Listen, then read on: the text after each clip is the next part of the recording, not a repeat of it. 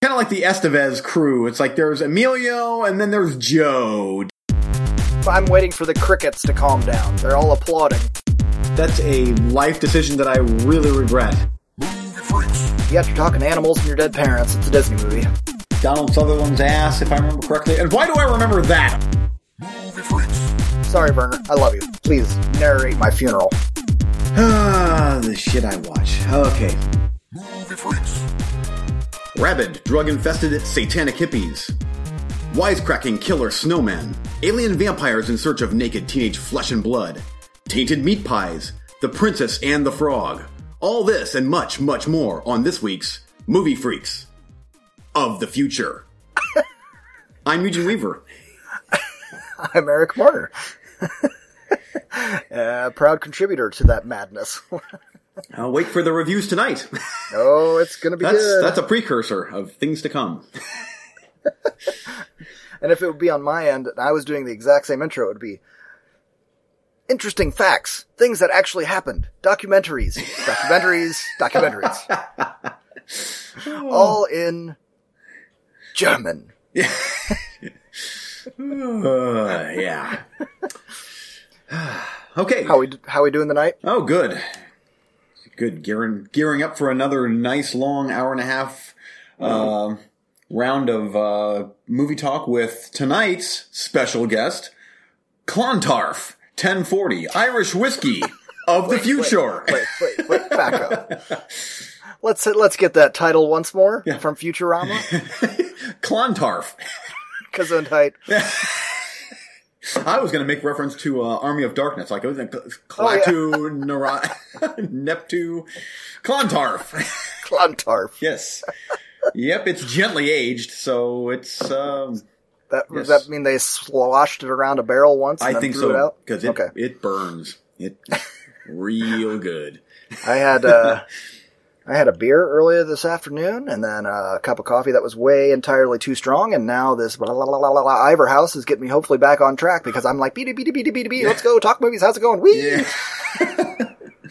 so the uh, the Ivor House is your that's your your cool down. Mm. Yep, that's where I'm at now. It yeah. is it is mighty mighty tasty for this evening. Yep. Good. Ugh. Good otherwise, kids good. Oh yeah, yep. Um they went to bed awful and ate terrible, but guess what? They're asleep. Another another another normal day. You mean? Mm-hmm. Literally another normal day in the life of a father. Well, I made a wonderful gourmet meal last night, so tonight I was like, nope, screw you, cardboard pizza, eat it, shut up, and they did happily, of course, as kids do. If it's yep. garbage, they'll shovel it right down their hole like nothing. If yeah, yeah. My wife and I actually had that conversation. It's like the the more unhealthy the food, even if it's you know hot dogs and French fries, they'll shovel that down. But boy, you take time to prepare a big meal, and it's. Eh. Yeah, good. I don't like it. I don't like this beautiful Alaskan baked pollock that you made for me last night over a bed of white rice. Ah, you, oh, you, oh, yeah. so good. It was but so damn good. Cardboard with burnt cheese. Ni- 99 cent pizza with my, probably meat, maybe on it. I don't, I couldn't shovel it down the face fast enough. And yep. Then, actually, they went to bed pretty good tonight, so, uh, yeah, fingers crossed. I, I yeah. Anyway, um, are you ready to move on to the I, show? Yes, let's. Here we go. Big, right. big show tonight, right? oh yeah. uh, okay, let's go to the roulette where we dive into the ocean of free and legal media on the interwebs in search of those gems in the rough. And last episode it was Last Passenger up against Level Up. Oh, hold on a sec. Let me see who's. Oh, it's my turn to go first. As I rifle through my desk so I can. Yep. Because I'll forget in five minutes. okay. Me first. Last passenger. A weary single dad boards a train from London with his son and is forced to take a dramatic action. Oh, take take dramatic action when a madman seizes control of the speeding train starring Dougray Scott. Are you familiar with this actor? Um, I have a feeling once you say what he's in, I will probably know who he is. He was the bad guy in Mission Impossible 2. Oh, yep, okay, got it. I really like this guy. Even if that movie was, yeah, Everything that I've seen him in, I'm like, hey, it's him. Cool. I like him. Yep. So automatically I was like, kind of, oh, it's him. Yay. Okay. What are we doing here with this speeding train or whatever? Uh, for the first third of the movie was kind of the first act was was uh, setting the stage, setting up characters. Um, I'm not going to say it was slow, but it was not the fastest paced. I was enjoying everything that was going on. Him with he's a single dad with his kid, going somewhere. Vagary number one. Um, they he meets this single woman on a train and you know, these relationships just kind of spark. Oh, there's the asshole in the back of the train who's causing problems, who wants to smoke, and he's Uh-huh. Russian or something, so he's suspicious. and then there's this uptight British guy. I don't know what he's up to. You know, you start developing these things in the back of your head, like, okay, it's a runaway train thing or a evil heisty train thing. Who's the bad guy? And then in the second act, uh, the story arc really develops, and they realize they're in trouble. They can't get a hold of the conductor, or the only thing he asked them was how many people are on the train. That was it. They were down to seven people at this point on the whole passenger train. And the thing was going well over 60 miles an hour. They went back to the rear conductor car and were trying to like stop it or something. Okay. And yeah, they couldn't do it. So they're trying to figure out what's going on. Can't get a hold of anybody. The cops are driving along beside the train. And then we move into the third act where I'm like, where is this going? I'm into it. By the second act, I was like, I'm into this. This is cool. Had some cool little actiony kind of set pieces as far as hitting a car, running through lights they're not supposed to, and, and doing more damage uh, to outside people and vehicles and what what have you. And then here's where I can't really tell you anymore. I don't want to tell you anything more about the rest of the movie. I am giving this movie an easily a thumbs up. Nice. I definitely liked it. I definitely think you should check it out. I think uh, I think Joni would like it too, Okay. or at least worth worth a shot. This is not a this isn't a hard R rated movie. There's a little bit of language here and there, but I really liked the way they handled. um, hmm, how do I say this? I like the way they handled the arc of the movie. I like the way they handled the villain and uh, the way they developed some of the characters. I, it, all went against cliche and against expectation Oh, good. for me anyway. Like you know me, I'm I'm always trying to pick out. Oh, who is it? Who's the secret bad guy or whatever? And uh, I, I really like the way that they handled everything when it was all said and done. Nice. Did uh did it feel low budget, but they you know they stretched their budget to the limit, or was this a fairly reasonably budgeted movie? I would say that it felt like they stretched their low budget to the maximum, and you could tell that it was low budget in that when they were doing, like it was hitting the car and everything, it was real quick and it was at night, and you could tell there was some CGI in there, but at the same time, you're like, that worked for me. Like, Yeah. th- this was obviously a low budget kind of affair, but everything they did was very smart, and it never bothered me once. Not once did Okay. it bother me. Gotcha. They also do some things like you're kind of contained with these people along the way. There, there's no outside information coming in. You don't know what's going on. You don't know what the people on the outside are doing to help you. And you just gotta kind of figure it out along the way. Which is, was really cool. I really like that. It wasn't like they were spoon feeding, oh, I got my radio or my portable TV and now I'm communicating with somebody on the outside and, you know, it was just, you're along for the ride.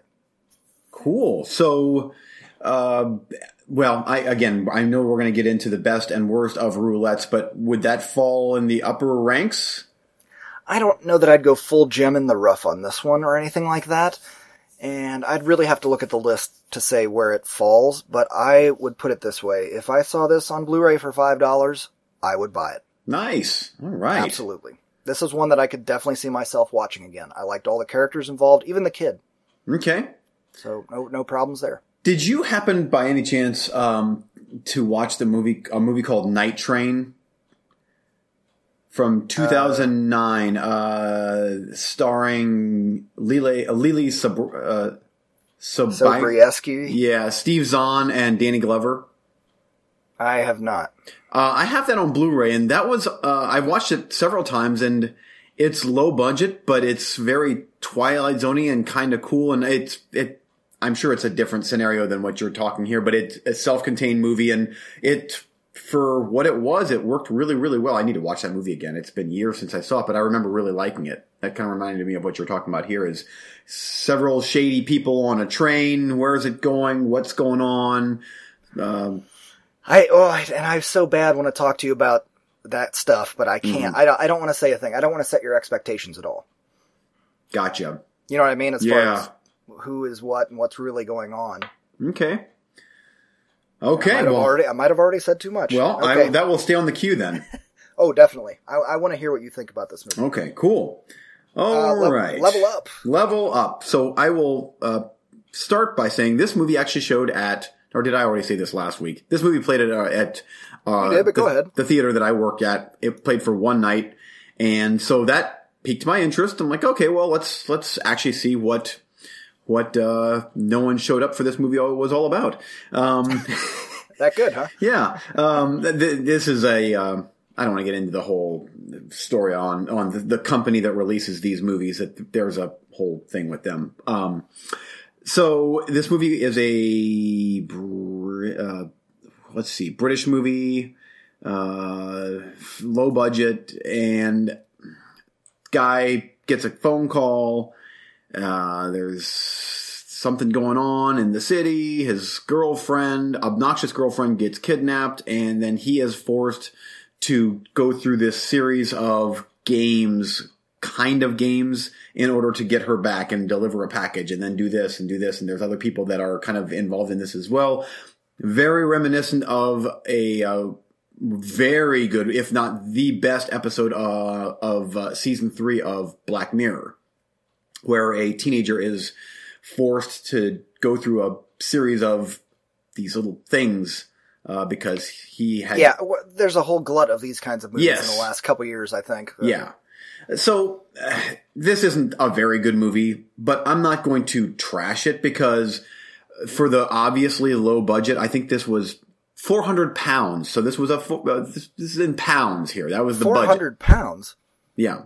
That was how much the movie. or four hundred thousand pounds.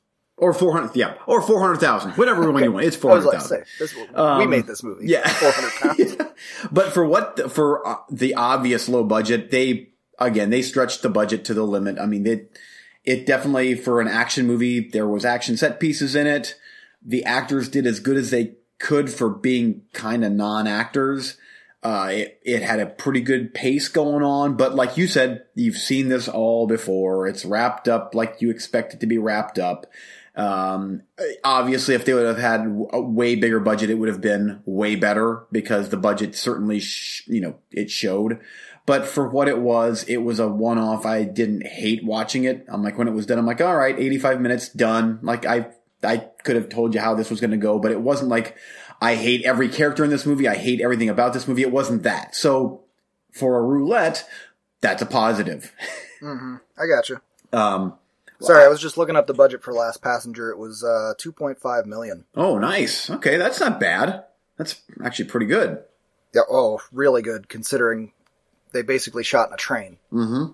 for the whole movie. Yeah, this one That was good. That was a good movie, man. Good Yeah. movie. And this one here, we've got a guy running around the city. There's some fisticuffs here and there, and I, I, I think I gave it two stars, and that's probably being generous. I mean, it's I'll never watch it again, but again, for a roulette, I'm like, okay, that was. I I would have probably eventually watched that anyway, uh, regardless of roulette, because it did show at our theater, so I was very curious about it. But I don't run out to see it. It's by no means. It's not going to make the top ten worst of the year on roulette, that's for sure. But it's a forgettable movie. Okay. So Well, I still might keep it on there in case I'm watching. Uh, I have a week where I'm like, oh, I just watched five horror movies in a row, and I need something light and to read comic books through. Then yeah, okay, that is th- that is this. You won't. I'm I'm. I would be surprised if you'd hate it, but you'll be indifferent. It's an Okay. indifferent movie. Okay. Yeah, yeah. I've watched worse in uh, this week alone. Yep. Oh, me too. Against everybody's recommendation, I was like, "Huh? Everybody likes doesn't like this. This is bad, huh? Uh huh. Yeah, play." uh, okay. Um, let's sell each other in the next round of movies. Keep keep trucking here. okay. You're up, right? Yeah, I'm just catching my breath. Hold on, I got it. I'm all congested and sick and shit. Ah, the Good Neighbor from 2016. two tech savvy scene. Uh, Judas Priest. Uh, two tech tab. oh, this, I just can't. great. Oh, it's great. That's fallen. Ah, yeah, right out of my seat here. Two tech savvy teens plot to fool a cranky old neighbor into believing his house is haunted, but their cruel prank soon takes some unexpected turns. Sounds a little bit like Don't Breathe, but uh, I believe this is starring James Caan. Oh, really? Yep, that's why I added it. okay Could Okay. be wrong, but you can look into that. Nah, next up, The Devil Dolls. Here's your horror pick of the week. Yep. Akbar, a serial killer's rampage is fueled by dolls carrying an ancient curse. When a detective finds him, he innocently puts his own daughter in danger. That's a stupid sentence. Uh, and lastly, Burn from 2012. I believe this is a documentary, but I didn't look into it. I, I, I was going for your safe pick here. Okay. So if it's not a documentary, then hit me up and I'll I'll give you a documentary. I'm doc heavy right now. So. Okay. Meet the firefighters of Detroit who battle the nation's highest arson rate in a bid to save their once thriving city from virtual collapse. Interestingly enough, I just read a series of The Crow uh, that I picked up uh, from IDW Comics. Um, why is that interesting? Because this is a documentary about firefighters of Detroit with the highest arson rate. The Crow, do you remember the first Crow movie? Oh, yeah. that was set in Detroit, and on All Hallows Eve, they went around and set a bunch of fires. Oh. So I don't know what that has to do with anything, the price of tea in China, but uh, I read some Crow comics, and here's a firefighter doc for you. Have fun. Cool. Okay. Got it. Okay. On your roulette this week, first up is a uh, movie called The Wailing. And this is from 2016. Uh, was made in South Korea. It is a horror thriller fantasy, I guess. Uh, a stranger arrives in a small village, and soon after, a mysterious sickness starts spreading. A policeman is drawn into the incident and is forced to solve the mystery in order to save his daughter. Uh, this is two hours and 26 minutes. I know it's very, or, I'm sorry, two hours and 36 minutes. I know it's very, very long, but I have heard nothing but fantastic things about this movie. So, From uh, and from reliable, honestly, from reliable sources. Like this is, I, I don't think I've read one single bad review uh, anywhere about this movie. And it, it's not just horror, horror, horror.com, slashery horror, horror, horror.com. Um, okay, next up is a documentary for the love of Spock. This is uh, the son of actor Leonard Nimoy. Leonard Nimoy directs. I'm glad I'm not the only one. That's Yes, good. thank you. Yes. Here, salute. Right now. Every time you slur, you got a drink. Oh boy, this is going to get ugly in five, four, three. Yeah, bring it on. Okay. the son of saying. actor Leonard Nimoy directs this moving look at his father's portrayal of Spock, the iconic Star Trek character he played for 50 years. This is another one that uh, showed at our theater and to rave reviews as well. I of for all of all the movies that I was not able to see there, this I'm like ah this was, but I didn't I didn't get to see this one. So, uh, but it looks great and uh, from what I hear, it does get a bit emotional. That's what a lot of the people were saying is that it's a very touching uh, documentary. So I'm not sure if you're up for something like that, but anyway, there you go. And last, but uh, maybe not least, but probably, uh, is a movie called Backtrack. And that's from 2015. Uh, haunted by visions of the dead, psychologist Peter returns home to confront a long ago trauma. But will the trip exercise or in, oh, or something else the ghosts? Emboldened, maybe? yeah, Or- yeah, that's the word. Don't know, I'm guessing. I'm stupid and so am I. Yeah, that's the word. uh, that is literally the word. Um, but, Um, uh, Adrien Brody and Sam Neill star in this. So Ooh. that's, yeah, that's, I mean, that's a pretty good cast. What's the runtime on that? Uh, hour 30. And, uh, actually, I want to say the, uh, the documentary is an hour and 45 or an hour and 50. So, uh, I mean, the runtimes are a little bit longer on these, but I, I'm pretty happy with those selections. Well, you sold me with the cast on Backtrack. Uh, I mean, the synopsis didn't sell me, but the cast, I really like Adrien Brody and Sam Neill. That's an easy pick for me. I'll take that. For the love of Spock, obviously, any Star Trek doc is going to get thrown on my queue, but I really thought I had watched that one already when we were discussing uh, picks for the week. And reason being because I, I've seen Spock's kid pop up in several of these other documentaries that I've watched in the last couple years. There's just so many frickin' Star Trek. Docs. I know. I wish they would name them better, but Or have like numbers in front of them. Like this is documentary number 15. ST12. Yes. now I've gotta say this this wailing movie. If you would throw that my way sometime, there's a good chance I would dive on that two hour thirty five minute. Uh, Bullshit. Are you serious? Because I, I seriously I- thought about it. I'll tell you that. I, Not only is it stupid long, it's also Asian. And Eugene plus. Asian horror ghosty thing, he's right out. Like that's more my area. I know, I know, but but um, with that and this other one that I've been hearing about, Train to Busan. Have you heard? Oh, I've heard nothing but good about that? that movie. We I can't wait to watch yeah, it. We had that one at the theater too. Didn't see it. Uh, Well, of course not. Why would you? oh, and everybody loved it. Everyone was like, "That is a great movie." I'm like, nope, I wasn't able to see it. Oh well. It happens. hmm Yeah, backtrack for me. Okay, and for me, uh, uh, Well, there's some roulettes there, but at least there's a you got a Yeah. safe pick. I mean, I, d- I do, but I gotta say, I did a little research on these movies, and um, the director of the Devil Dolls or whatever, he made a movie called Rites of Spring, which I'm pretty sure I've talked about on Movie Freaks already. I what, wasn't that a roulette? Uh, probably yes, it was. Yes, it was, and that was a good movie. For Oh, yeah, I, I couldn't remember where you came out on it. Yes, that was for a one of those Netflix cheapies. I was pretty impressed, and because that's the only reason I'm taking this, but I am going to take that because it's the same director. So, yep. All right, Devil Dolls for you. Okay. Did you have Oh. any doubt that I wasn't going to take that? I mean, I mean, it, I, it depended on your review of Level Up. If if you Yeah. came out of that and you were like, "Oh my God, kill me," then I it was like, maybe he'll go for the safe pick, and then Yeah. you would have picked Devil Dolls. So and, and again, the only reason I'm taking it is because of the director. I'm I'm hoping that he has maybe improved a little bit, um, and he could be one to watch. We shall see. Indeed, indeed. Okay. Uh, that's going to do it for the roulette uh, this week. Next episode, it will be Backtrack up against the Devil Dolls.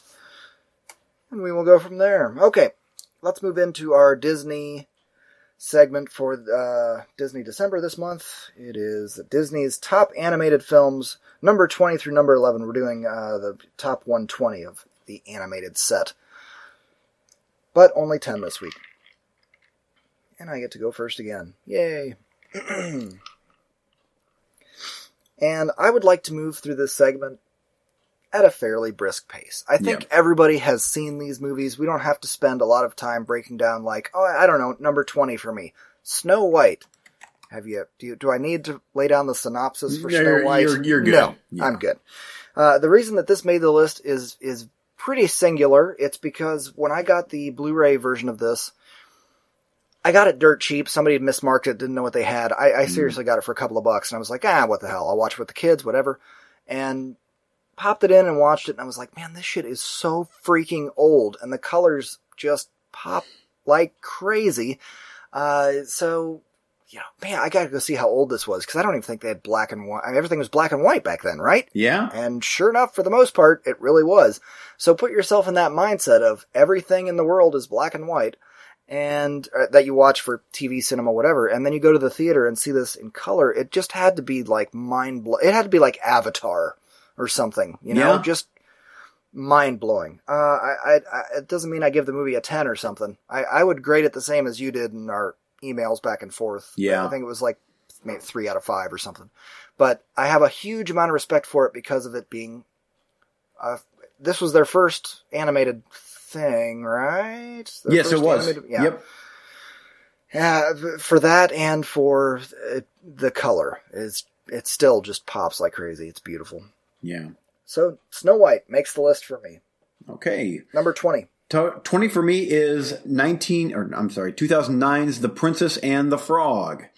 I've only watched this movie one time. Uh, it, it didn't for some reason it seems to have gotten kind of lost in the shuffle of Disney movies.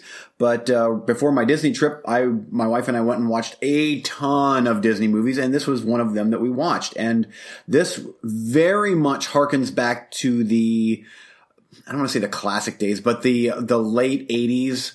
Uh, very early 90s days of Disney with that classic animation. This, I believe, was the last uh, major theatrical release uh, hand drawn, classic like hand drawn animated movie from Disney. I, although I know that they did a, a, Winnie the Pooh as well, which was a very good movie. I'm not sure when Winnie the Pooh came out in conjunction with Princess and the Frog, but um, this is if you like those late '80s, early '90s Disney movies. There's no way you wouldn't like this, in my opinion. It's got the songs, it's got the classic princess story. It's funny. It wraps itself up real nice. The animation is gorgeous. Um, it was a very good movie. I was surprised at how much I liked it, and it uh, it's a lot darker than I was than I was expecting. Like, oh my, I don't want to say expecting. It's about voodoo, but it's um for a movie that is is this rated G because it was like boy, there's a lot of yeah, it's rated G, but there's a lot of voodoo creepy uh ghosty things in the movie. But I I I'm into that, so I liked it. Yeah, so I've heard. Yes. not, not from you, from other people who were like, oh, I went to see a Disney movie and there's voodoo in it. No.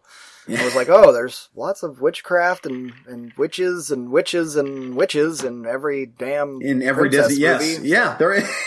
yeah, so you should ch- you should check this one out. I think that you would probably like it. I will. And I, when I went down the list doing research for this, I, I was surprised how many of these films I haven't seen. It's, but it's mostly been in the last 15, 20 years. You know? Yeah. Yep old.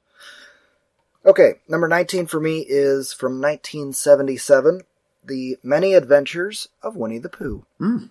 And I never would have expected to like this movie, but then it came on Netflix and my boys were like, Pooh, Pooh! And so we, I was like, do you need to change your diaper? They're like, no, on Netflix.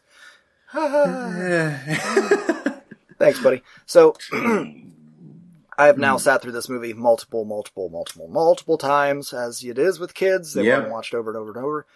And it's, I, right away, I, it, maybe it's because of the 70s ness of it, but I was into it, and it's good frickin' movie. It's a little psychedelic, obviously, in its undertones. Yep. But it's still a pretty damn good movie. And I've watched all of the other sequels that have come out since, and some of them are varying ranges of good to meh but this one still holds up, and I still kind of like it, and I dig the songs. Yep. So it gets a spot. Number 19 for you. 19 for me is 1999's Tarzan, one of the last of that era of the uh, the hand drawn stuff. This one here came after some kind of duds, in my opinion, that I, I didn't much care for.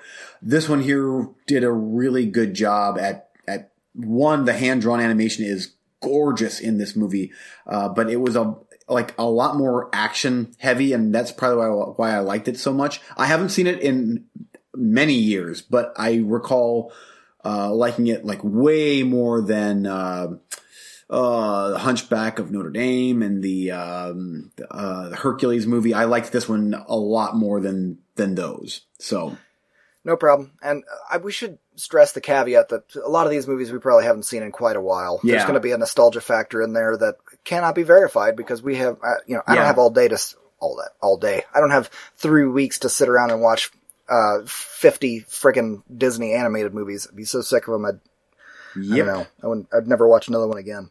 Tarzan for me was, I think I had to cut uh, about three off my list, and Tarzan was in the 21 to 23 range. It yeah. just didn't quite make the cut. It was right there though.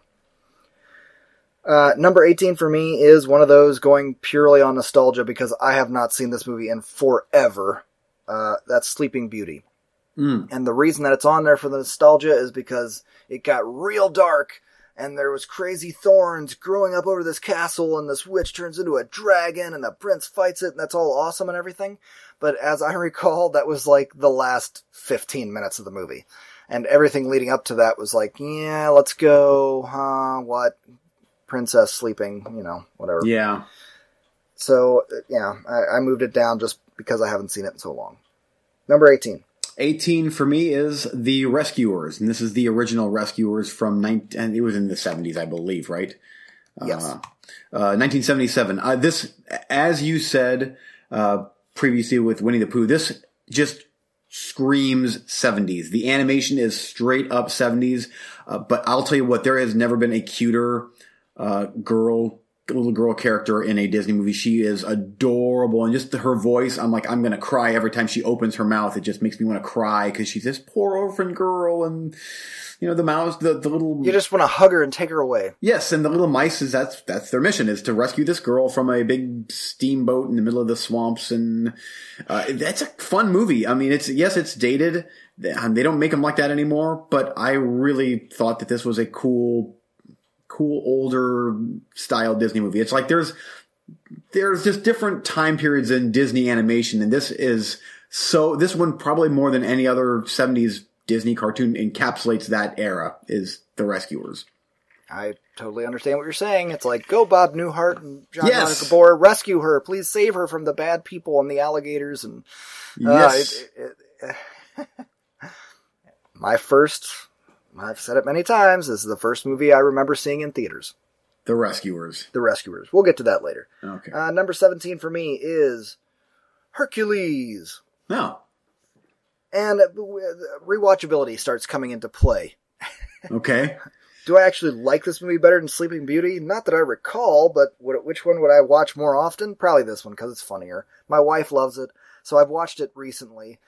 Uh, this was one of the first movies I saw in a drive-in theater Mm. randomly, and it has a, just an over-the-top performance by James Woods and some crazy little demon things, and some- again getting dark, devilly, demony things. You're gonna find on both our lists. I think that that's gonna take the higher marks and move it up the list. So I enjoyed that. Hercules 17. Okay. 17 for me is Finding Nemo. And I, everybody knows Finding Nemo. Everybody has seen Finding Nemo. It is a, in, in the pantheon that is Pixar, I think that Finding Nemo is one of the very best at doing everything right. It's got beautiful animation, CGI animation. The voice acting is incredible and it's very touching when it needs to be. Um, I actually recently watched Finding Dory as well, and while that one was even more slickly shot, and the the CGI is just incredible in the new one, but the story definitely works better in Finding Nemo, and I think the comedy is a bit better in Finding Nemo as well. But that is that's a beloved modern day classic for a good reason. I thought that was a very very good movie. Okay. The only reason it didn't make my list is because my niece was way into it and I watched it mm, 12,075 times. I'm good. I'm, I'm pretty good. Yep. I recognize the quality of that film, but I still always skip the first chapter because uh, Disney, I know you gotta kill everybody's parents, but in the first five minutes, like, oh, I know. It's like so oh, frickin' man. dark. It's so dark. Uh, number 16 for me is Mulan. Mm. Uh, this plays into the. Oh man, what do I even call it? Like, I love kung fu movies. I love Asian movies, like the cinema of Asia. I love that shit. And so this plays right into it. Obviously, this is an old tale, uh, from what I understand. Um, you know what I mean? Like Disney didn't come up with Mulan. This is Yes. an ancient, ancient tale, and, I this is on their list of oh, we're gonna do a live action remake of this. Bring it on. Dragons and all, everything. I, I totally dig this movie, especially the female uh, empowerment angles of it. it it's just Yeah. wonderful. Sixteen, Mulan. Okay, 16 for me is Rescuers Down Under. And this is one that you actually, actually, for both of these, you were saying, dude, you gotta watch these Rescuers movies. And so, I had never seen them before. Uh, Rescuers Down Under, I do think improved on the original in that the animation is gorgeous. This movie here, for some reason, got kind of lost uh, in the shuffle because I think it came out right after Little Mermaid and before Lion King and Aladdin. So it was like, it still feels kind of like those movies. Like the animation reminds me quite a bit of uh, Little Mermaid, that style. Uh, but it, it, the story isn't quite as huge and epic as Lion King, Little Mermaid, Aladdin. All those movies are just grand and huge.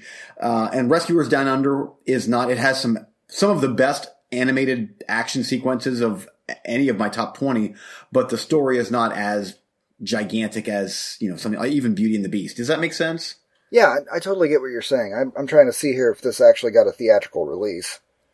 Because I'm pretty sure it was that one of those direct- it was right in the in that time frame, like right before Disney really hit their stride with those with their huge it was movies. right in between old school animation, new school animation. Yeah, Yeah. it did get a theatrical, did 50 million roughly.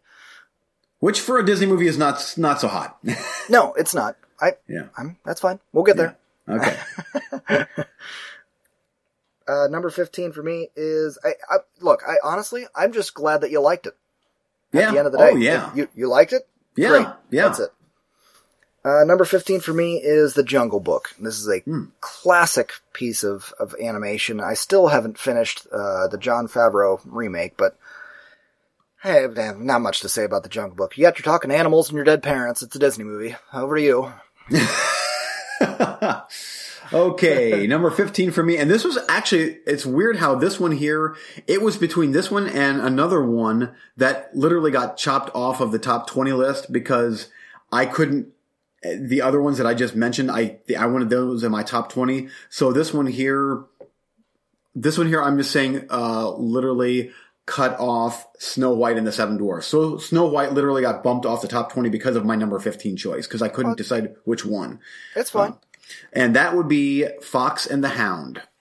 Uh, have you heard of this one? Do you know about this one? Oh, I've seen this movie. The only reason that this one didn't make my top 20 is because it's been so long since I've seen it. I don't remember. I remember liking Yeah. it. I remember being really, really, really fucking sad at oh, one th- point. there you go. There's my review. Um, and that's why it didn't quite make my Yeah. 120. Like, am I going to watch that again? My gut says no, but I can't tell you why. I've seen it exactly one time, and that was back in my childhood when my parents took me to see it. But I have such vivid memories of that movie, and the fact that I in the theater broke down and cried. Like I'm like, this is the saddest thing ever. And Waterworks, but it was. We actually have the uh, the Disney book, and so I've read it to my boys numerous times, and it just it takes me back, and I'm like, I have to include that movie, even though Snow White is probably not not is probably it is. It's a personal list. You can Yeah. put on there whatever the hell you want. Don't worry about that. Well, then Fox and the Hound it is. Tears and snotty nose and all. That's that's the one.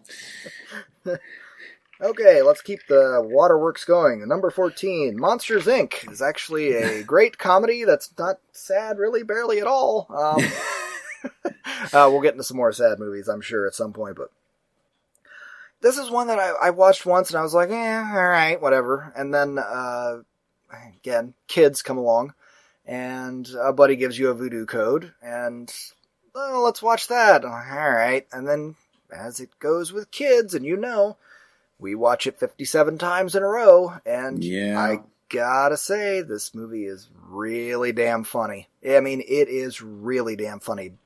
Uh, Billy Crystal and John Goodman, hell of a team up, man. It's, it's, it's just frickin' hilarious. I have, it had to be on my, uh, list. Nice. I don't know, not much else to say about that. Got it's, it's good. Yep. Number Oh. 14. Okay, 14 for me is 2004's The Incredibles. I wish that it, this could be higher, but there's just so many great movies. Uh, as far as the Pixar movies go, this is as, actually. If, let, me, let me back up here. As far as superhero movies go, this is one of the best superhero movies ever made. Um, it's to me, it's Fantastic Four, except it's awesome. Uh, you hit that nail on the head. Uh, Yeah. Dear Fox, Yeah, The Incredibles. do more of this, please. Fantastic Four, but not shitty. Yeah, but the the voice acting, the animation. I, it, who hasn't seen The Incredibles and who doesn't like this movie? It's so good. I, I we'll get there. Okay. Uh, and, and at an hour and fifty five minutes, that's a long animated movie, but it doesn't feel long. It flies by. Mm, mm, yeah, mm, we'll get there. Okay. Uh, number 13 for me is one that I honestly thought I would not like. But then again, it's frickin' Pixar, so I'm gonna like it, maybe, or at least it'll just be acceptable. Nope, this is a great movie. Ratatouille. Mm. I mean, how much fun can you have with a little ratty mouse thing on a guy's head and he's steering him to make, and it's cooking? It's like, alright, I like cooking shows and all that, but uh, come on, how funny is this gonna be? Uh, turns out it's going to be uh, freaking hilarious. Yeah. And with a lot of heart. Oh, wait, that's just like the Pixar recipe. Yeah. oh, and they made food look so good in there. Oh, the food was just like, yeah. Take a bite out of your TV watching this movie. Yes. Great movie. Yep, I agree. Number 13 for you. 13 for me is 1950s Cinderella. Watched this numerous times and it is still in back in the good old days of like that style of animation. This reminds me a lot of like Snow White and the Seven Dwarfs, but just a bit more polished. Yep. But you know the story. If you like that story, then you'll like this movie. Uh, it's a classic Princess Disney movie. It's got just enough comedy in it with the mice, and uh, it's, it's a good movie. Yep, using the comic book mindset, this would be like the golden age, Yeah, and then moving from the golden age to the silver age would be my next one, number 12, The Little Mermaid. okay, You know what I mean? yeah, Time frames? Yeah. Yep. Oh yeah, definitely. And then the modern age would be like uh, Rescuers Down Under. That would be Gotcha. The, the beginning of the modern age. Anyway, Okay. Little Mermaid, yes. I fully enjoy this movie. I I really like it. At this point, I'm starting uh, of growing up. I'm starting to get a little tired of the songs. Just bring them down a hair. But there's enough of the darkness with the octopus and the Yeah. eels and the magic. It's a Disney movie. Gotta have magic. Gotta kill a parent. Gotta on alone. You're abandoned on, on, the, on land. uh, but it's it's good. Uh, watching it when I'm a little older, I get a little weirded out by some of the extreme kind of sexual undertones in there. It's not just Yep. me. It's not Nope. just me. Okay. I watched a couple clips of it today, like, eh, it's probably just me. And then I watched a couple clips and I was like, nah, hmm, nah, I don't know.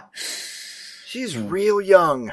Yep. we'll But get to at Little Mermaid later for me. I'll yeah. If you look at it from the uh, childlike perspective of innocence, uh, Yes, it's cute. it's still innocent, Yeah. at least for that time. Okay, number 12 for you. 12 for me is 2000's The Emperor's New Groove. Wow. Oh, have I'm you seen surprised. this movie? Oh, I- once. hilarious. Very would be- divisive movie, I think this too. would be my, my Hercules, like, okay. for you. You know what I'm saying? Yeah. Like, we're writing that. I had to put that in there because it's funny. And, and yeah, and like the animation isn't the greatest. It still works, but for some reason the comedy is so good in this, and the, the voice acting is great.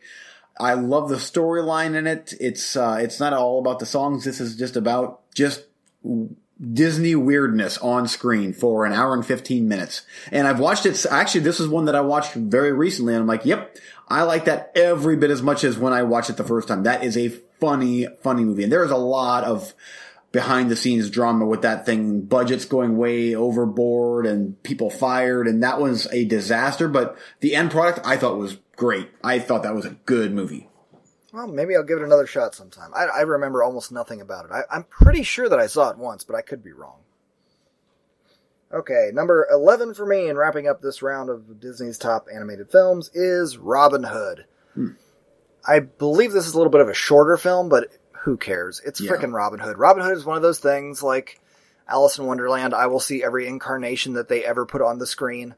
I just have to. Or um, Peter Pan. I, I love these stories. They're iconic to me. I just adore them. And this one is fantastic. The only thing they added was making it all talking animals. Well, it's Disney. Who the hell doesn't like talking animals? Yeah. And they made it a fox, so I guess maybe one day we can get the. Let's get Lars von Trier to do the live action remake of Robin Hood, and it will be a fox in the woods and chaos reigns. Yeah. there you go. Yeah. that might work. Maybe. Definitely be a darker vision of Robin Hood, but I'm down for that. yeah. Number 11 for you. Okay, last on uh, this list of Disney for me is 1940s Pinocchio. And again, what, what hasn't been said about this movie? It is a classic movie in every sense of the word. I like it. It's cute. I watched it recently, and I, I don't know why, but like like some of the other movies that I just talked about, I like better than this. But I, my history with this movie is is uh, bigger. It's this the is darkness, isn't it? You love the darkness. Well, in this movie, Paradise gets, Island or Par- Paradise. What is it? Paradise Island? Oh, where uh, I, um, Par- uh, all I know is it. There's a bad guy called Lampwick, and I'm like, ah, that name's cool. Uh, uh, but this is actually, I think, one of the first, if not the first, animated movie I ever saw in the theater. The, the, obviously on our on a re-release because I'm not like hundred years old. Yeah. uh, but it was good, and the whale and the know, lying in the nose, and yeah, it's cute. yep, I agree. So there you go. Okay, all done. Yep.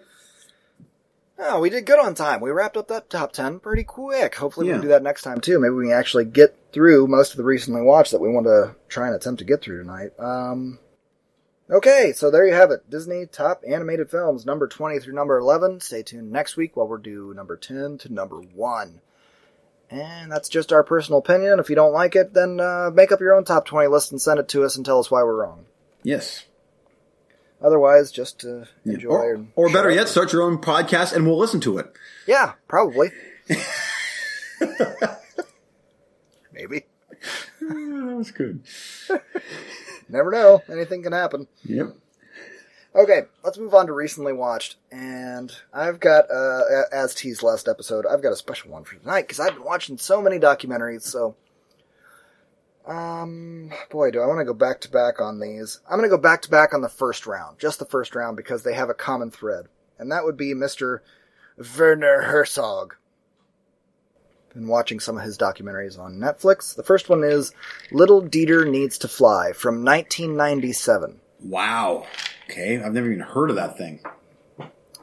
German American Dieter Dengler discusses his service as an American naval pilot in the Vietnam War.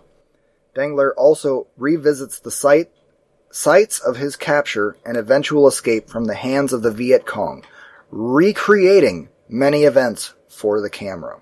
Oh wow, that sounds good. Uh, this was fantastic. Uh, you absolutely need to watch this movie. Okay. Movie, documentary. I, I don't even know what else to say about it. I, I, my breath was taken away through most of this film, just because you got Werner in there uh, commenting on everything, doing the commentary voiceover, and then you've got this wonderful fellow in Dieter Dengler doing. He stars in most of the the vast majority of it, just like explaining what happened to him when his ship went down, how it went down uh, going back to Vietnam and having Vietnamese people there like bind his hands again and recreate some of the horrors that he went through, and then literally him t- walking you through their escape uh, of this camp, this prison camp where they were tortured. It it literally plays out like Rambo two. Wow! It's like you know what? I'm going to open up my Netflix right now and add that that I've got to see this it was gripping all the way through. And, and there's just a level of a, of gravitas that is added to a Herzog doc because he's doing the voiceover.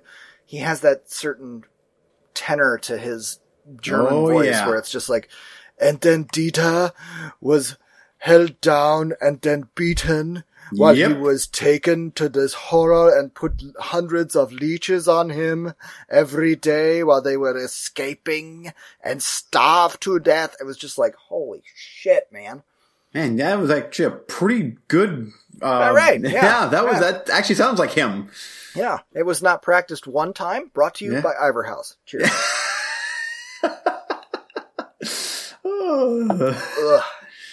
now, where would you put this with his other uh, with his other movies? Have you? I mean, because it seems like you've seen a pretty a pretty nice assortment of Werner I'm, Herzog movies I'm, now. I'm getting there. I'm, I'm just I'm kind of at the point now where I'm I can kind of say I can start I can kind of start comparing them. Let's put okay. it that way. Because he jumps topics from documentary to documentary so drastically that it's hard to literally say this one is better than that one. Yeah. Because there's such drastic different topics. Yeah. So I I don't really want to make that judgment call yet. As soon as I get done getting through everyone that I can watch on Netflix or whatever, uh, or through, you know, legal free means like Crackle or, or, what have you, then maybe I'll start compiling a list. But he has so many documentaries and he's so good at like being efficient and getting out, okay, I'm going to make three movies this year. Yeah. It's like, holy shit, here's three more movies and they're all good. Man, I got to tell you that that one about the internet was so good. That was such a great documentary. I can't wait to watch it. Yeah. I, I am definitely becoming more and more of a Herzog documentary fan. Uh, next up, from 1992, also from Werner Herzog, Lessons of Darkness. This film shows the disaster of the Kuwaiti oil fields in flames, with few interviews and no expl- exploratory narrative. Hell itself is presented in such beautiful sights and music that one has to be fascinated by it. Uh, okay, thank you, IMDb. Shit synopsis. Yeah. Um, but basically, it's about the oil fields after the first Kuwaiti war, uh, Iraq Kuwait war, whatever the hell, where we bombed the shit out of everything, and the oil fields are bursting into flames, and how they put those uh, oil wells, how they cap those flames of the oil wells and put Yep. them out. But and uh, like the synopsis sells it as it's that, but they spend the majority of the film talking about these vast oil fields. That, I mean, when when I say oil fields, well, for me, when I read that, I, I think, okay, there's a, a lot of desert and a couple of wellheads. No, no, they're talking like vast deserts, and then here's a lake, and you're like, wow, that's okay, it's a lake. Yay, I'm flying over it, and there's a house by it, and everything, or a couple of houses, and everything's deserted. That's weird. That's because that lake is not made of water, it's made of oil. And it has the same reflective nature as water, so it just looks like water. But it's actually fucking oil. okay. It's uh the man, the houses are all abandoned because a little flame around there, and you're all dead. Huh. It is something to behold, and uh, it's almost like a uh, Terrence Malick documentary. Okay. Very much about the visual and the audio, and you know Werner does his voiceover, but it's not as much as uh, his later docs. So you spend a lot of time looking at, at this shit, and it's just it's it's mind bending. Like he'll say this. Oh, see if I can do it again. Yeah. This is an oil field, an oil lake. It looks like water. See now it sucks. Yeah, Um, no, that, that's not working. Sorry, Werner. I love you. Uh, please narrate my funeral. Anyway, oh, and that should be another documentary that he makes. Like, here we have Attic Mana. it'd be five minutes long, But somehow it goes to China, or it Yeah. goes to another country. and it country. explodes.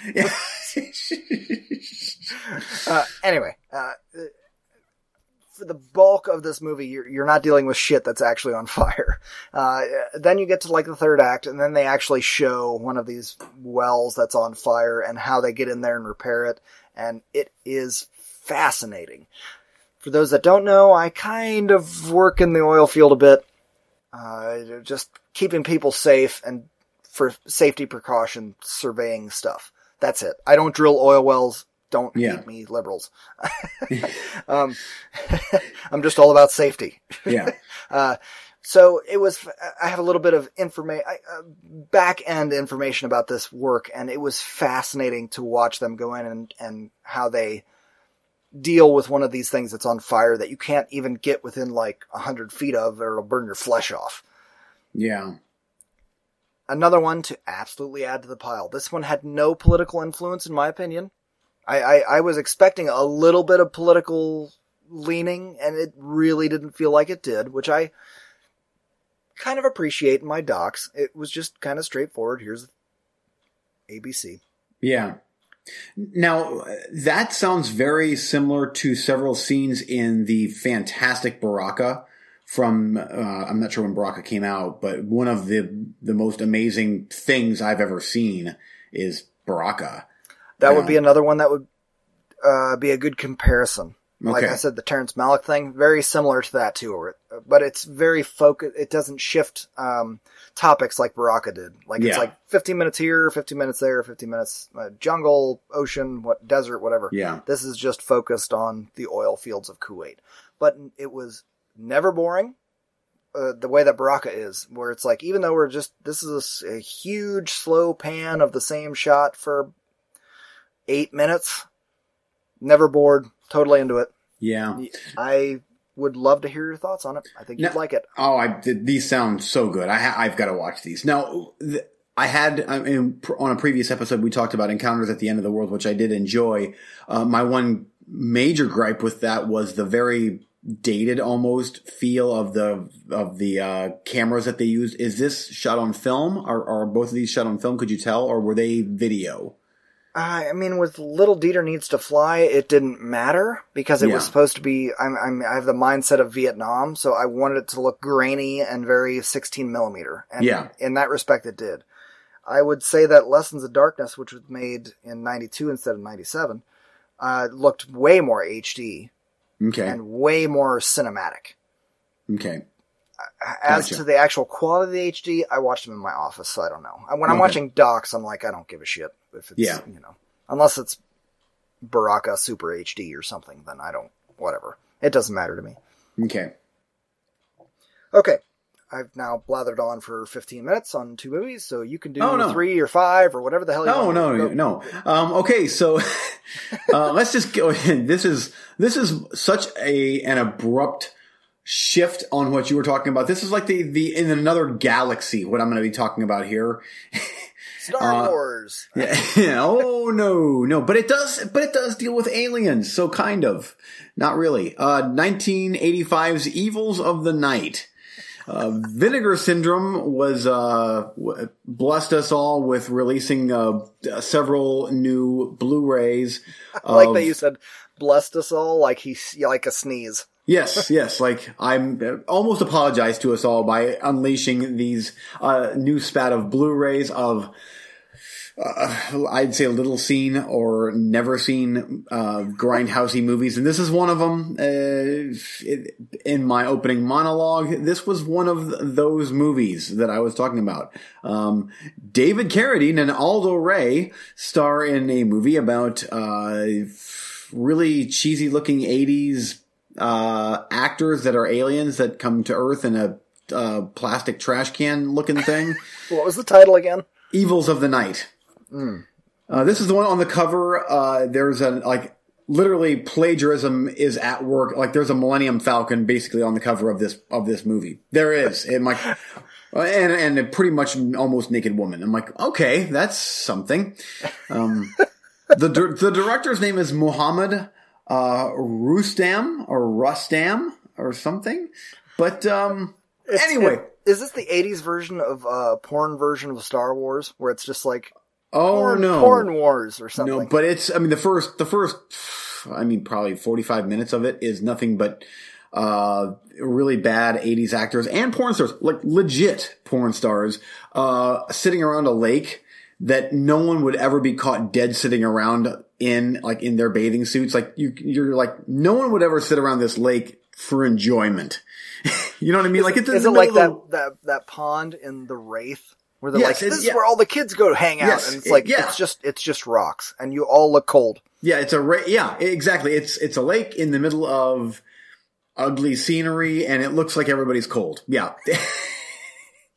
um. So yeah, there's a lot of sexual shenanigans, and then um, these really cheesy looking alien things, uh, including David Carradine, uh, are kidnapping. Spoiler, damn. Yeah, I know. I, I'm going to spoil the hell out of this Oh, movie. nah, I wanna- Yeah, but- it's, oh, and by the way, Aldo Ray, that's a brother, cousin, father, someone to Fred Olen Ray. So they're in the same gene pool right there.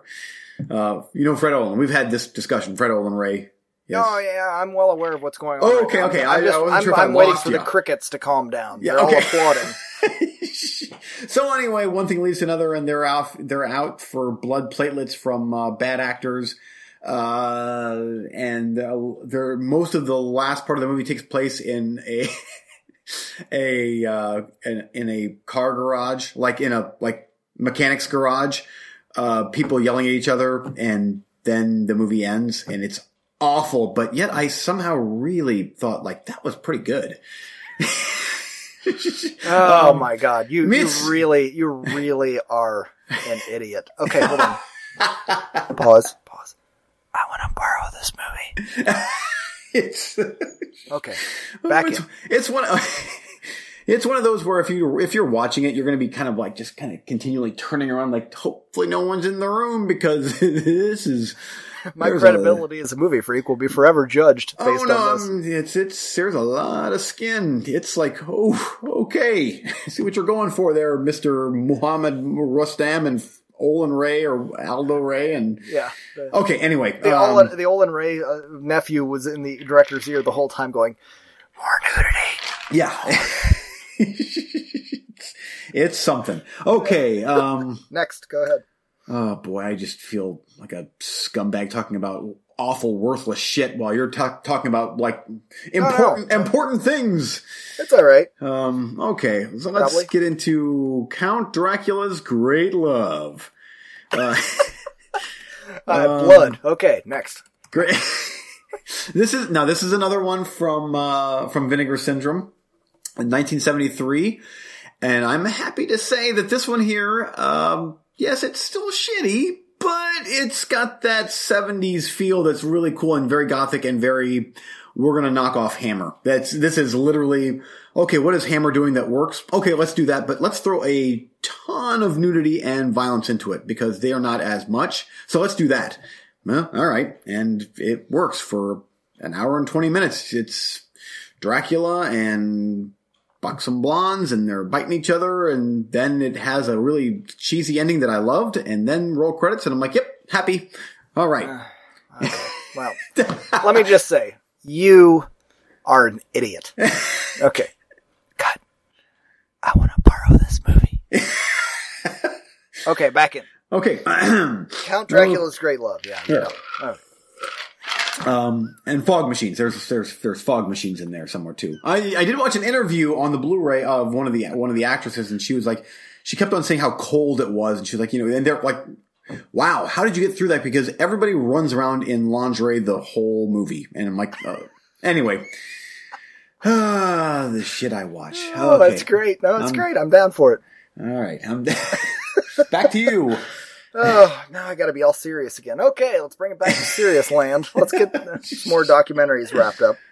Shit, what are we at? Eleven. Ah, damn it! I still have time for this. Shit, I was hoping we'd be out of time and I could be like, eh, well, we ain't got time for this serious shit, but apparently we do. Oh no, it's good. It's it's a kind of a come down. We can get more serious now. Okay, so uh, sober up a little bit. Yeah, yeah. why? Oh, because I've got to. Yeah, oh, yeah. I've got to. I've got more swill to throw your way. Oh. Okay, well, I'll try not to waste too much time here. Uh, first up, Whitey, the United States of America versus James J. Bulger. Uh, this documentary was a if if you've watched The Departed or Black Mass, Mm. either both Departed, which- Depart- not Black Mass, but the, Okay. yeah. The Departed, um, Jack Nicholson's character was kind of based on James J. Bulger in Boston. Boston, uh, how would you even put it? I don't want to say crime lord, but I, I don't, do I want to say mob boss? Not really, kind of ga- just gangster kind of shit going on. His character was based on that guy. Same with Johnny Depp in Blas- Black Mass. A little more with Johnny Depp on Black Mass Okay.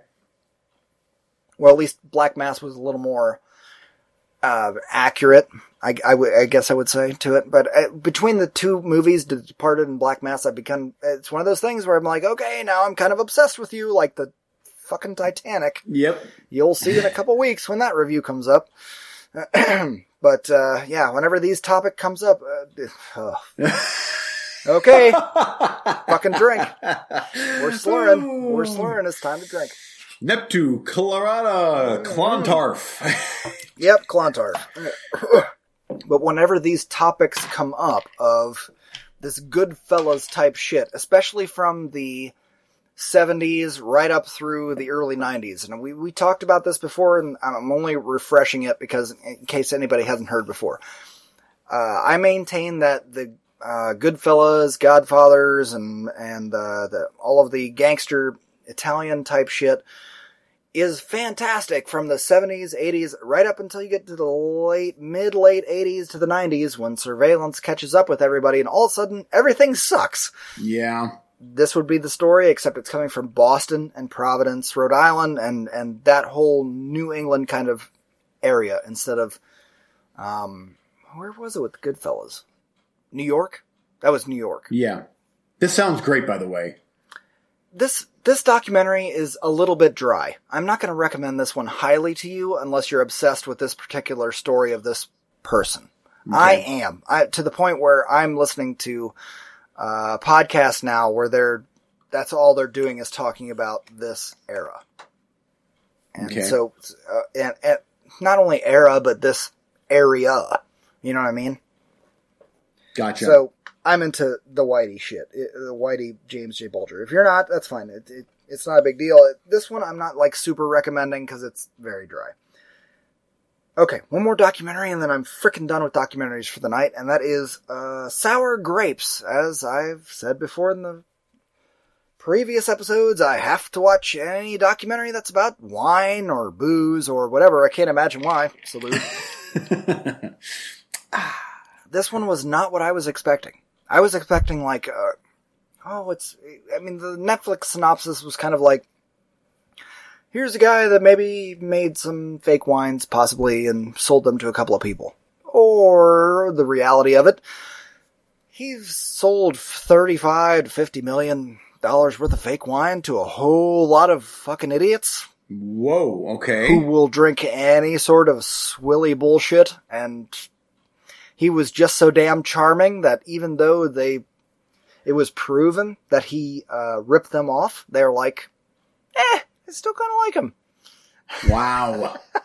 uh, this sour grapes documentary you definitely need to add to your queue and Okay. definitely watch this one this one was fascinating and it was edited edited together very very well like up until the point where until it got to the third act i was like i don't know where we're going with this. I'm not sure how this is going to turn out.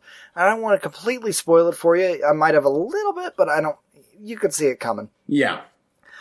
um well a little bit. You don't see the full depth of the depravity that is right in front of you. Much the way the same way that these uh, uh, uber rich people are like oh ultra expensive wine here's money let me just shower you with money Yeah. just take So all, all of the money. is so is the guy like does he have any like good character qualities?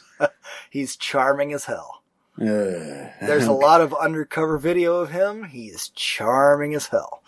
Just watch it. It's great. It's a great documentary. I love Okay. it. This was even like the Little Dieter needs to fly. That was great on a, a emotional level for a historical document and yada yada. Same with Lessons of Darkness. But the Sour Grapes one was just personally satisfying, especially the way that it all ended up.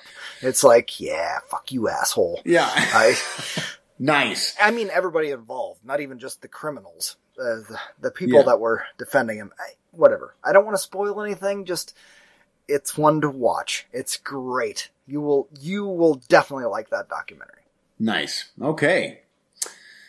Wow, that's like four documentaries that I want to. I would like to see all of them.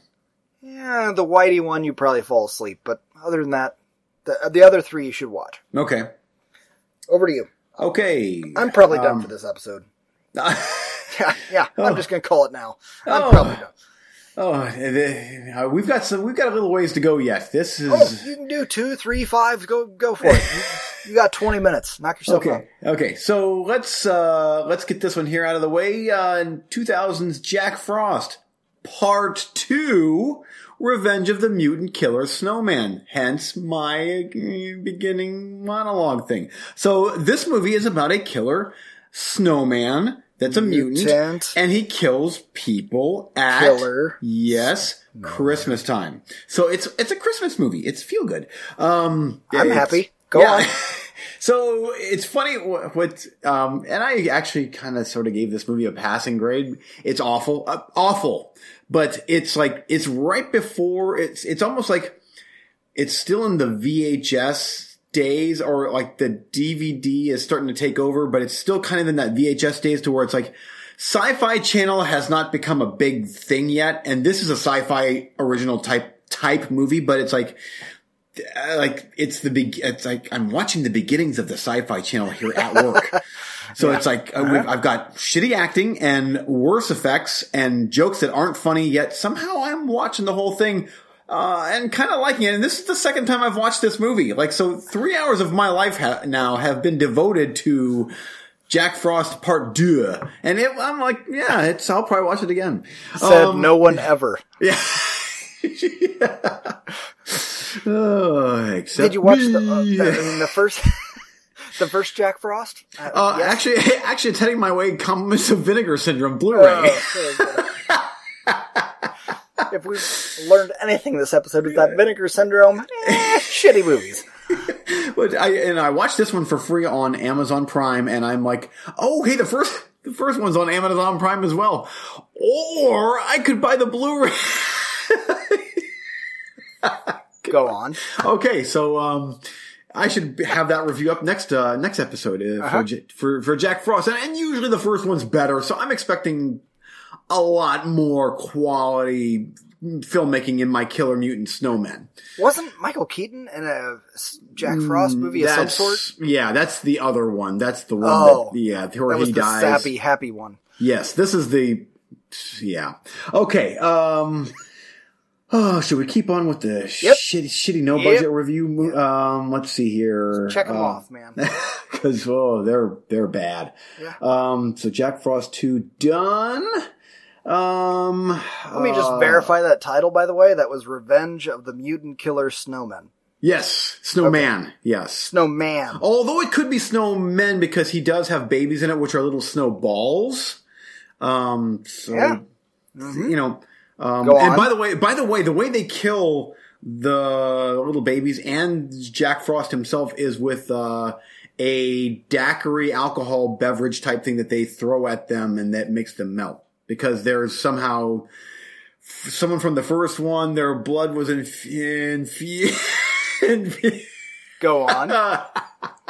infused with with like when he when Jack Frost melted. I now again I haven't watched the first one in a while, but somehow the guy from the first one he his blood got got on Jack Frost, and that made him melt with.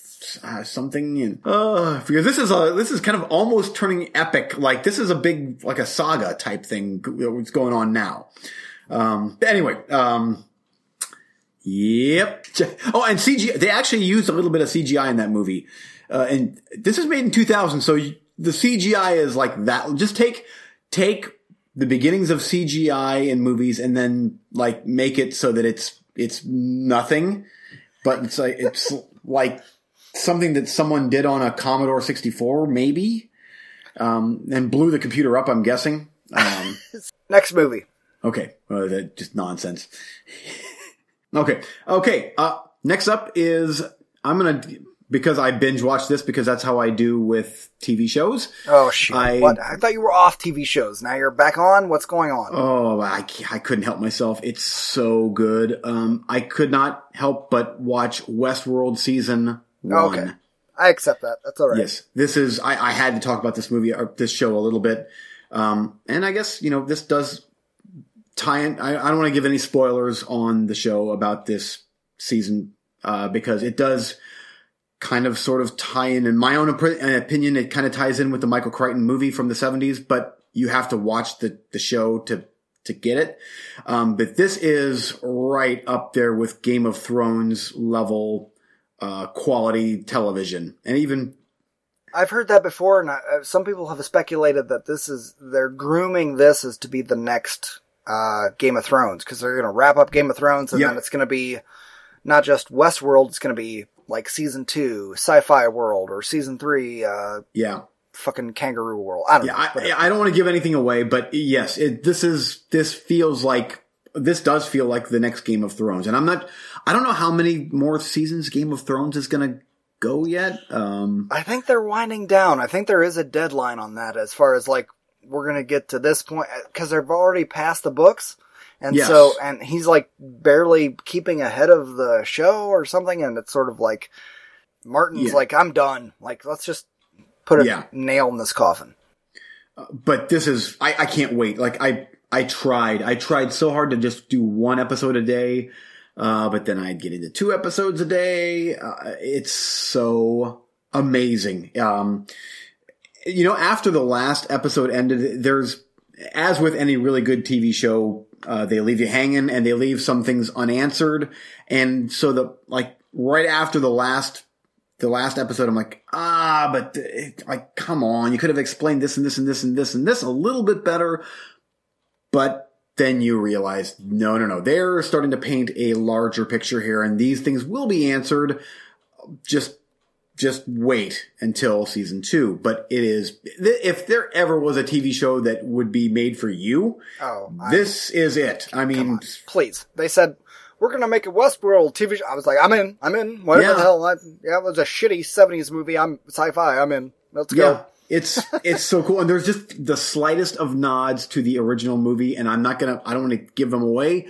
You just have to watch it to appreciate it. But uh, it is a lot uh, heavier than I thought it would be. Much like Game of Thrones, I thought Game of Thrones was going to be nothing but just, and it is just murder, murder, murder. But it's like there's a, like uh, there's some really emotional, very emotional moments in that, and same with this show. It's like wow, this is not, they're going places that I did not think they were going to go in this type of setting. We're uh, very much uh, AI robots becoming self-aware, kind of, and the ramifications of that, and it is phenomenal. The budget is on screen as well, and I love that. And and they made Thor's brother a pretty good actor, so there you go. Wait, Um, what? Yeah, mean- not not uh, not Hold on, uh, hold on. one of the Hemsworths. Uh, it's not the younger one; it's the Oh, older oh, one. oh, oh. I'm sorry. Yeah, You said Thor's brother. I was like, well, that dude's a great actor. I, I was I was thinking of Loki. Oh no no not Loki like- no no not like, not not Tom Hiddleston no no no no no Ah. it's it's another Hemsworth guy Ah, one of the lesser Thors. yes yes it's it's it's kind of like the Estevez crew it's like there's Emilio and then there's Joe down here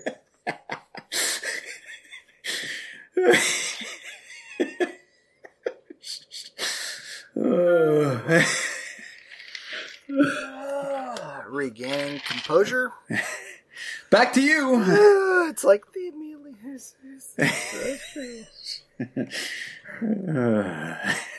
oh wow. Okay.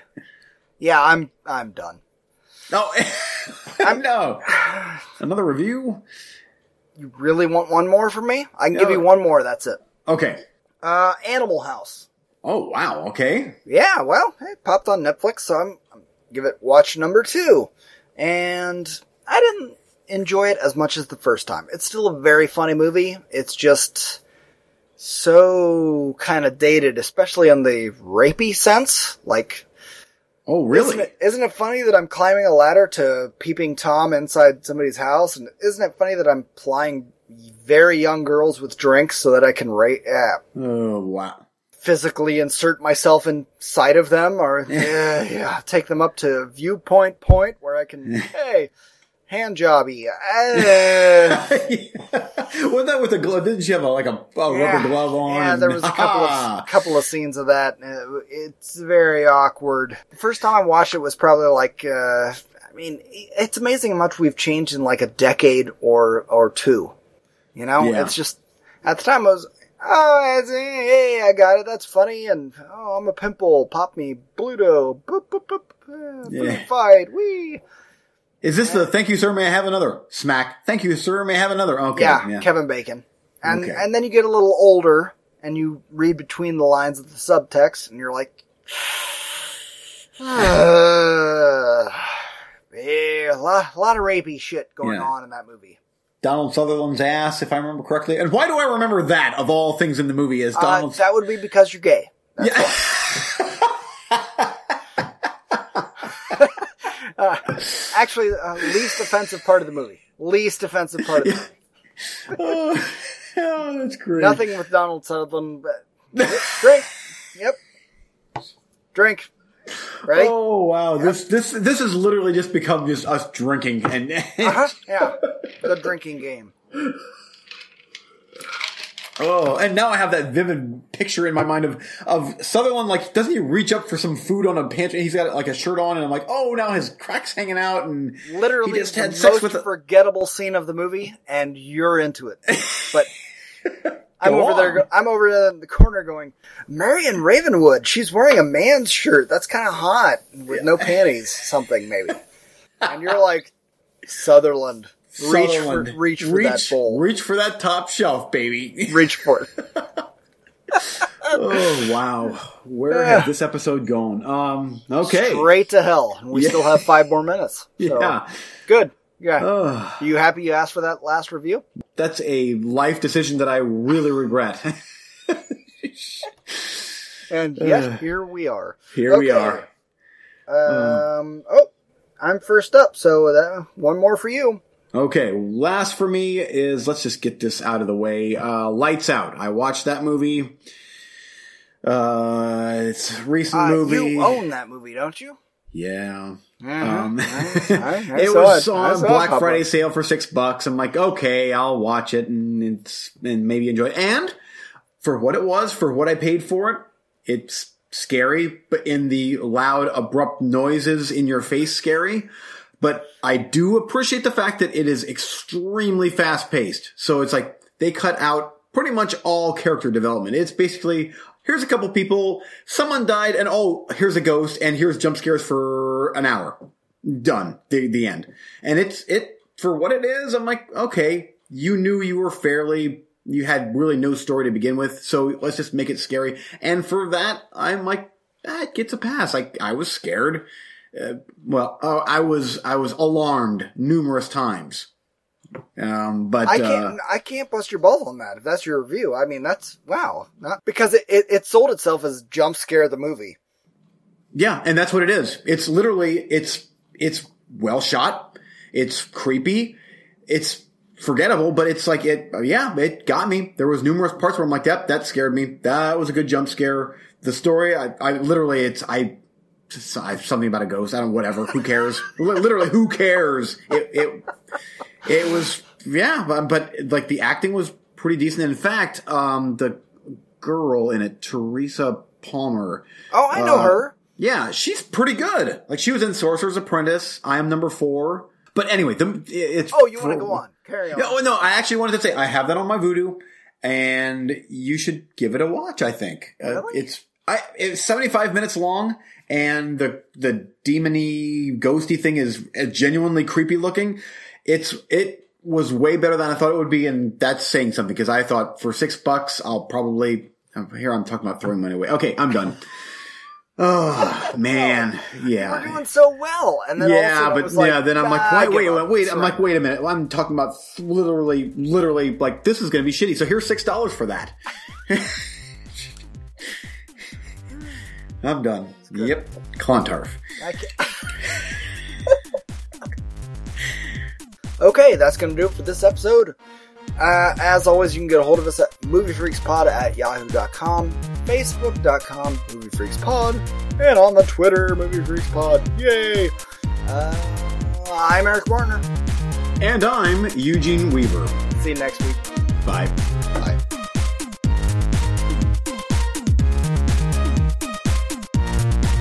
Thanks for listening.